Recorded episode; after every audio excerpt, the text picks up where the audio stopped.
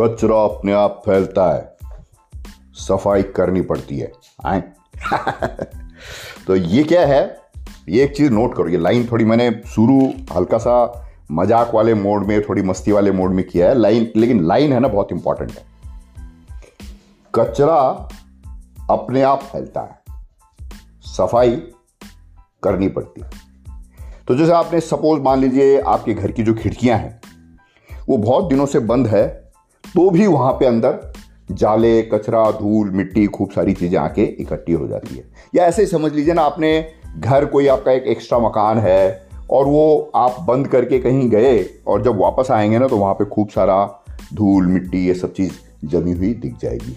या कहीं पे भी सड़क देख लीजिए, रास्ता देख लीजिए, आपका जो पोर्च है, आपके ऑफ़िस है, कोई भी जगह, वहाँ पे जो कचरा होता है, वो अपने आप आ जाता है और इकट्ठा हो जाता है। तो दैट इज़ कॉल्ड क्या बोलते हैं इसे एक्यूमुलेशन ऑफ़ लोड या आ, क्या बोलते हैं? जैसे कंप्यूटर में भी आप देखिए ना जो जंक फ़ाइल इकट्ठी होती है तो बार बार में आपको जंक फ़ाइल को क्लीन करना पड़ता है। क्योंकि वो जब जंक फ़ाइल बहुत दिनों से इकट्ठी होती है तो आपका जो कंप्यूटर है वो लैग करने लग जाता है। वैसी की वैसी स्थिति हमारे जीवन में भी है। अगर आपने सफ़ाई नहीं करी तो आप आपके जीवन में क्या? लोड बढ़ जाता है।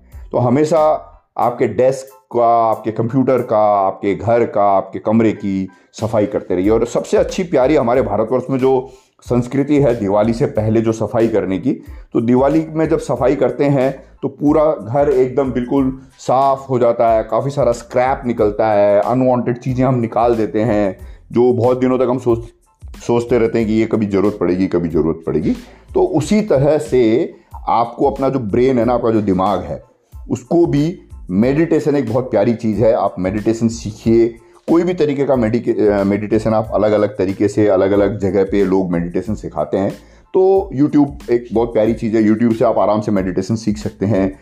और अगर आपके पास कोई गुरु मिल जाते हैं, प्रमाणिक गुरु वगैरह, विपासना है, जहाँ भी जा करके आप कोई भी जगह से एक मेडिटेशन की टेक्निक आप सीख लीजिए और मेडिटेशन करिए, जिससे कि आपका जो दिमाग है वो डी क्लटर हो जाए, जो जंक फाइल्स है वो डिलीट हो जाए और आपका ब्रेन वापस से दोबारा से जवान फ्रेश एकदम सर्विसिंग वर्विसिंग होके तैयार हो जाए तो आप अच्छी चीज़ें आप उसमें डाल सकते हैं, उसको यूज़ कर सकते हैं और थोड़ा उसको खाली रखिए ताकि भगवान जो मैसेज आपको भेजना चाह रहे हैं, वो भी आपके ट्रांसमीटर में, आपके ब्रेन में आए।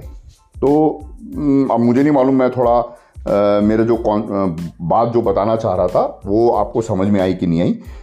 मतलब आप देख लीजिए ना, कोई भी आपको जीवन में कोई भी चीज़ आपको हासिल करनी है, कुछ प्राप्त करना है तो आपको कुछ करना पड़ेगा। बगैर करे तो कचरा ही इकट्ठा होगा।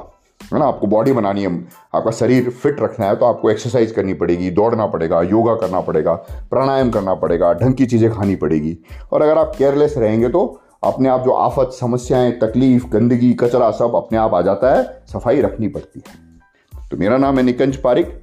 तो ये कॉन्सेप्ट ये सुन के पॉडकास्ट सुन के अगर आप लोगों में से किसी को भी एक को भी कुछ फ़र्क लाने आपके जीवन में फ़र्क लाने का आ, क्या बोलते हैं आप इग्नाइट हो सोच आपकी बढ़े अगर तो मुझे बहुत खुशी होगी। दोबारा से बता देता हूँ मेरा नाम है निकंज पारिक मिलते हैं एक और पॉडकास्ट पे।